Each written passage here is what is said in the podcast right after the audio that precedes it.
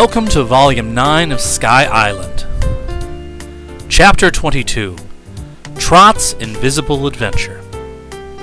All the Blueskins, except a few sentries, had gone to bed and were sound asleep. A blue gloom hung over the city, which was scarcely relieved by a few bluish, wavering lights here and there. But Trot knew the general direction in which the palace lay, and she decided to go there first. She believed the Boolooroo would surely keep so important a prisoner as Cap'n Bill locked up in his own palace. Once or twice the little girl lost her way, for the streets were very puzzling to one not accustomed to them. But finally she sighted the great palace and went up to the entrance. There she found a double guard posted. They were sitting on a bench outside the doorway, and both stood up as she approached. We thought we heard footsteps, said one. So did we, replied the other. Yet there's no one in sight.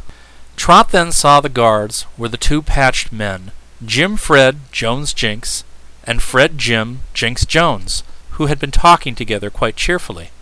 It was the first time the girl had seen them together, and she marveled at the queer patching that had so strongly united them, yet so thoroughly separated them. You see, remarked Jim Fred as they seated themselves upon the bench, the Boolooroo has ordered the patching to take place tomorrow morning after breakfast. The old Earthman is to be patched to poor Tiggle instead of Ghip Ghisizzle, who has in some way managed to escape from the room of the great knife. No one knows how but Tiggle, and Tiggle won't tell. We're sorry for anyone who has to be patched, replied Fred Jim in a reflective tone. For although it didn't hurt us as much as we expected, it's a terrible mix-up to be in, until we become used to our strange combination. You and we are about alike now, Jim Fred, although we're so different from before. Not so, said Jim Fred. We are really more intelligent than you are, for the left side of our brain is always the keenest before we're patched. That may be, admitted Fred Jim, but we are much more the strongest, because our right arm was by far the best before we were patched. We are not sure of that, responded Jim Fred, for we have a right arm too, and it is pretty strong. Well, we will test it then, suggested the other, by all pulling upon one end of this bench with our right arms. Whichever can pull the bench from the others must be stronger. While they were tussling at the bench, dragging it first here and then there in a trial of strength, Trot opened the door to the palace and just walked in. It was pretty dark in the hall, and only a few dim blue lights showed at intervals along the corridors. As the girl walked mm. through these passages, she could hear snores of various degrees coming from behind some of the closed doors, and knew that all the regular inmates of the place were sound asleep. So she mounted to the upper floor, and thinking she would be likely to find Cap'n Bill in the room of the great knife, she went there and tried the door. It was locked, but the key had been left on the outside. She waited until the sentry, who was pacing the corridor, had his back toward her, then she turned the key and slipped within, softly closing the door behind her. It was as dark as pitch in the room, and Trot didn't know how to make a light. After a moment's thought, she began feeling her way to the window, stumbling over objects as she went. Every time she made a noise, someone groaned. That made the child uneasy. At last she found a window and managed to open the shutters and let the moonlight in. It wasn't very strong moonlight, but it enabled her to examine the interior of the room. In the center stood the great knife, which the Boolooroo used to split people in two when he patched them, and at one side was a dark form huddled upon the floor and securely bound. Trot hastened to this form and knelt beside it, but was disappointed to find it was only Tiggle. The man stirred a little and rolled against Trot's knee when she at once became visible to him. Oh, it's the Earth Child, he said. Are you condemned to be patched too, little one? No, answered Trot. Tell me where Cap'n Bill is. I can't, said Tiggle. The Boolooroo has hidden him until tomorrow morning, when he's to be patched to me. Ghip Ghisizzle was to have been my mate, but Ghip escaped. He was carried away by the six snub-nosed princesses. Why? she asked. One of them wants to marry him, explained Tiggle. Oh my, that's worse than being patched, cried Trot. Much worse, said Tiggle with a groan. But now an idea occurred to the girl.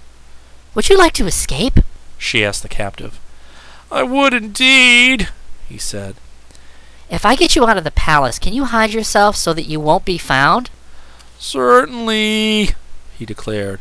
I know a house where I can hide so snugly that all the Boolooroo's soldiers can't find me. All right, said Trot. I'll do it. For when you're gone, the Boolooroo will have no one to patch Cap'n Bill to. Oh, he'll just find somebody else, suggested the prisoner. Yeah, but it'll take him time to do that, and time is all I want, answered the child. Even while she spoke, Trot was busy with the knots in the cords, and presently she had unbound Tiggle, who soon got to his feet.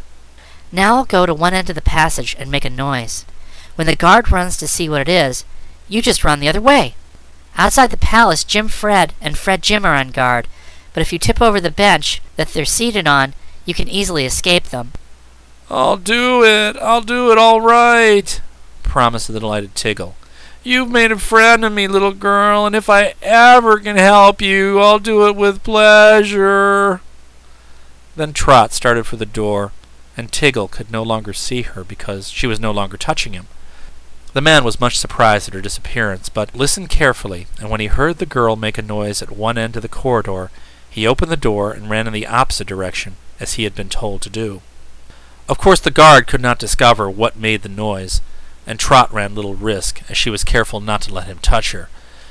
When Tiggle had safely escaped, the little girl wandered through the palace in search of Cap'n Bill, but soon discovered such a quest in the dark was likely to fail, and that she must wait until morning.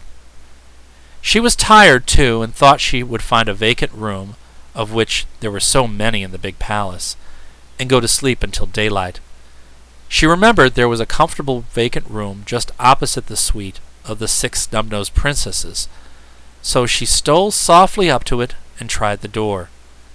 It was locked, but the key was again outside, as the Blueskins seldom took a door key away from its place.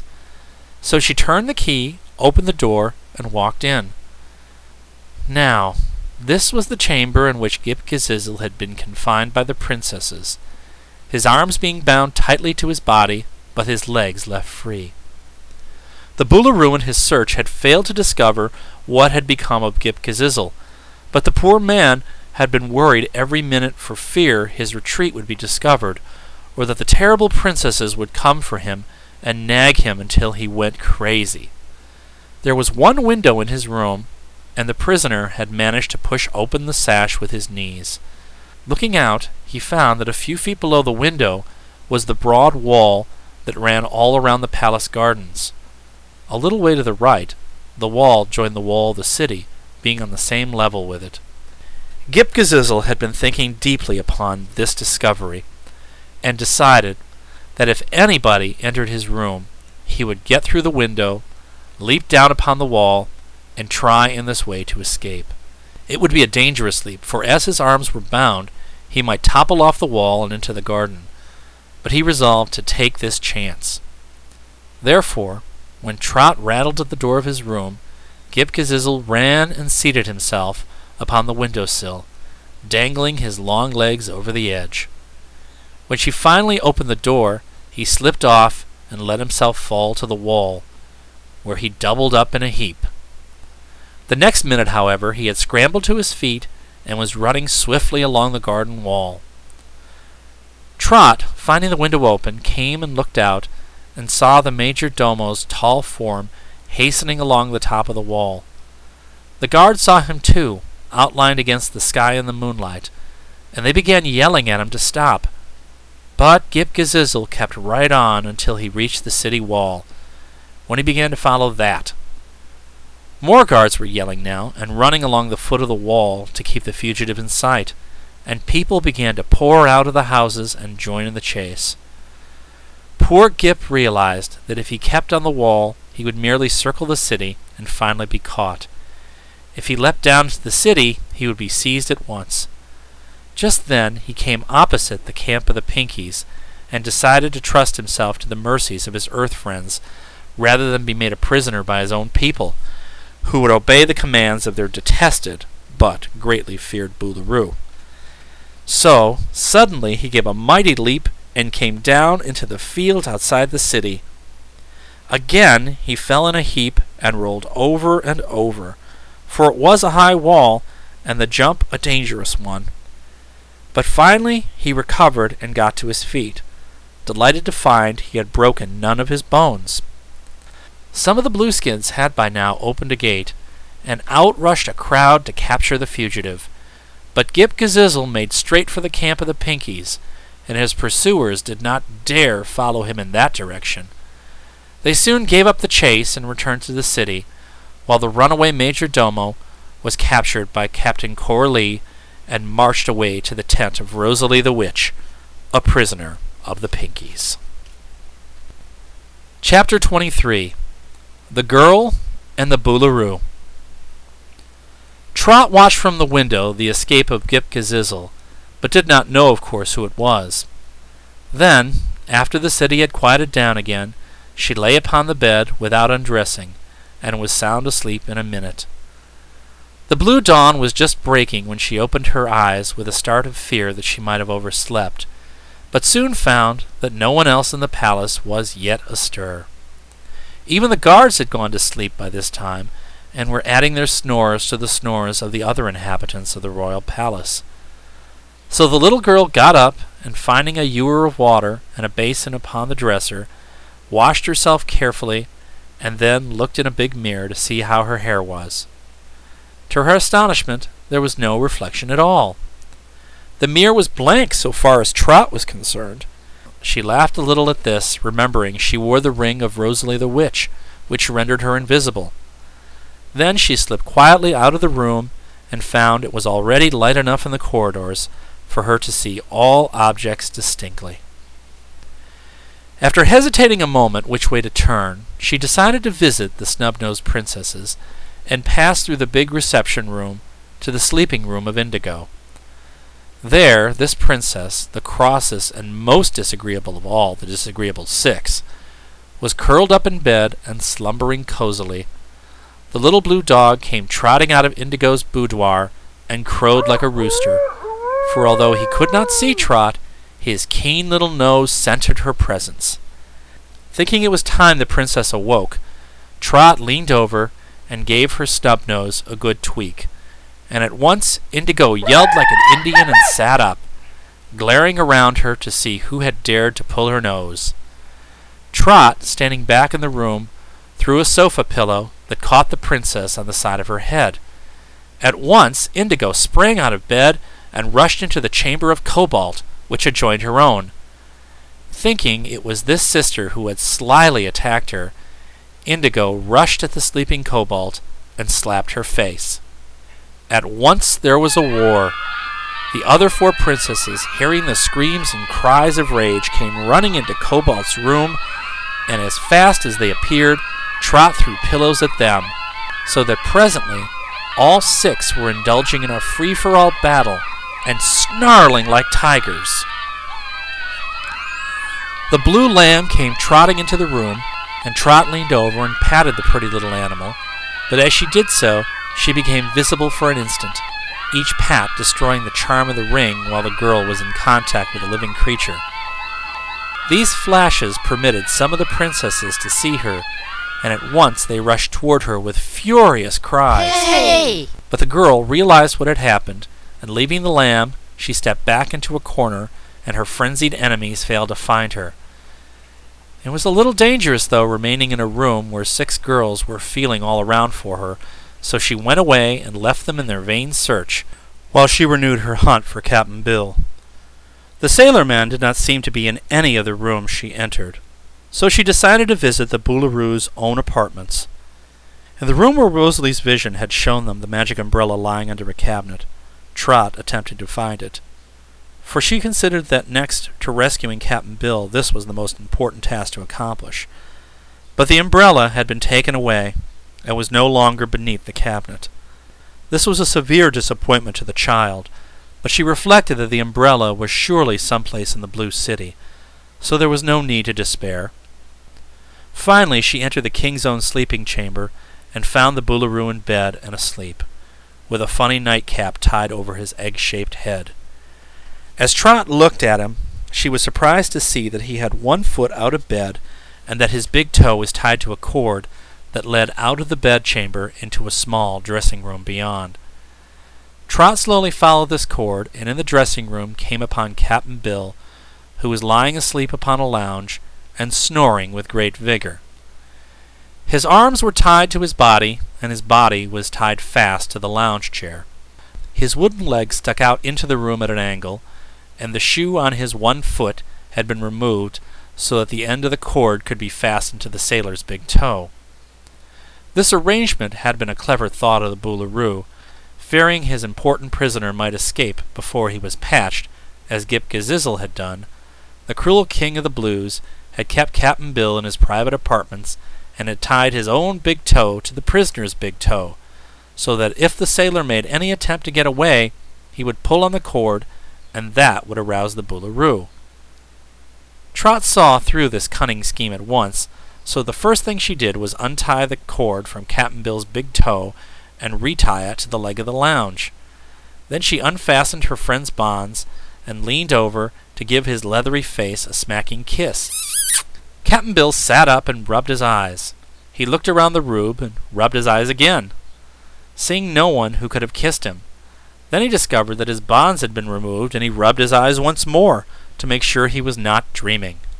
The little girl laughed softly. Trot! exclaimed the sailor, recognizing her voice.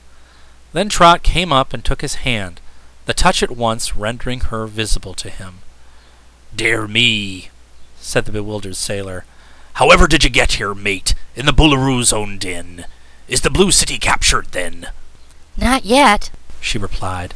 But you are, Captain, and I've come along to save you. All alone, then, Trot? All alone, Cap'n Bill, but it's got to be done just the same. Then she explained about the magic ring Rosalie had lent her, which rendered her invisible while she wore it, unless she touched some living creature. Cap'n Bill was much interested. I'm willin' to be saved, mate, he said, for the Boolooroo is set on patchin' me right after breakfast, which I hope the cook'll be late with. Who are you to be patched with? she asked. A feller named Tiggle, who's in disgrace 'cause he mixed the royal necktie for me. That was nectar, not necktie, corrected Trot. But you needn't be afraid of being patched with Tiggle, 'cause I set him loose. By this time, he's in hiding where he can't be found. Well, that's good then, said Cap'n Bill, nodding approval. But the blamed old Boolooroo is sure to find someone else. What's to be done, mate? Trot thought about this for a moment. Then she remembered how some unknown man had escaped from the palace the night before by means of the wall, which she had reached from the window of the very chamber in which she had slept. Cap'n Bill might easily do the same. The rope ladder she had used would help the sailor down from the top of the wall then. Could you climb down a rope ladder, Captain? she asked. Like enough, he said. I've done it many a time on shipboard. But you didn't have a wooden leg then, she reminded him. The wooden leg won't bother much, he assured her. So Trot tied a small sofa cushion around the end of his wooden leg so it wouldn't make any noise pounding upon the floor. Then she quietly led the sailor through the room of the sleeping Boolooroo and through several other rooms until they came to the passage. Here a soldier was on guard, but he had fallen asleep for a moment in order to rest himself. They passed this blueskin without disturbing him, and soon reached the chamber opposite the suite of the six snub-nosed princesses, whom they could hear still quarreling loudly among themselves. Trot locked the door from the inside so that no one could disturb them, and then led the sailor to the window. The garden was just below. But, gracious me, Trot, it's a drop of ten feet there. And you've only one foot to drop, Captain, she said, laughing. Couldn't you let yourself down on one of the sheets from the bed? I'll try, he rejoined. But can you do the circus act, Trot? Oh, I'm going to stay here and find the magic umbrella. Being invisible, Captain, I'm safe enough. What I want to do is see you safe back with the Pinkies, and then I'll manage to hold my own all right, never fear. So they brought a blue sheet and tied one end to a post of the blue bed and let the other end dangle out of the blue window. Goodbye, mate, said Captain Bill, preparing to descend. Don't get reckless. I won't, Captain. Don't worry. Then he grasped the sheet with both hands and easily let himself down to the wall. Trot had told him where to find the rope ladder she had left, and how to fasten it to the broken flagstaff so he could climb down into the field outside the city.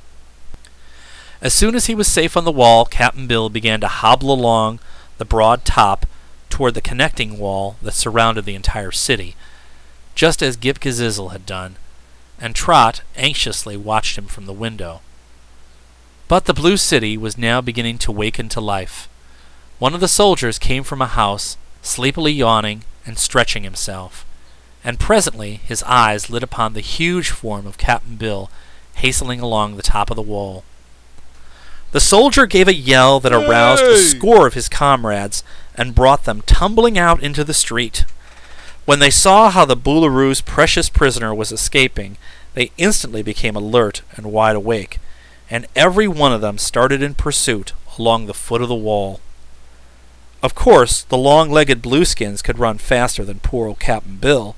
Some of them soon got ahead of the old sailor man and came to the rope ladder which Trot had left dangling from the stone bench, where it hung down inside the city. The soldiers promptly mounted this ladder and so gained the wall, heading off the fugitive. When Captain Bill came up, panting and all out of breath, the Blueskins seized him and held him fast. Captain Bill was terribly disappointed at being recaptured, and so was Trot, who had eagerly followed his every movement from her window in the palace.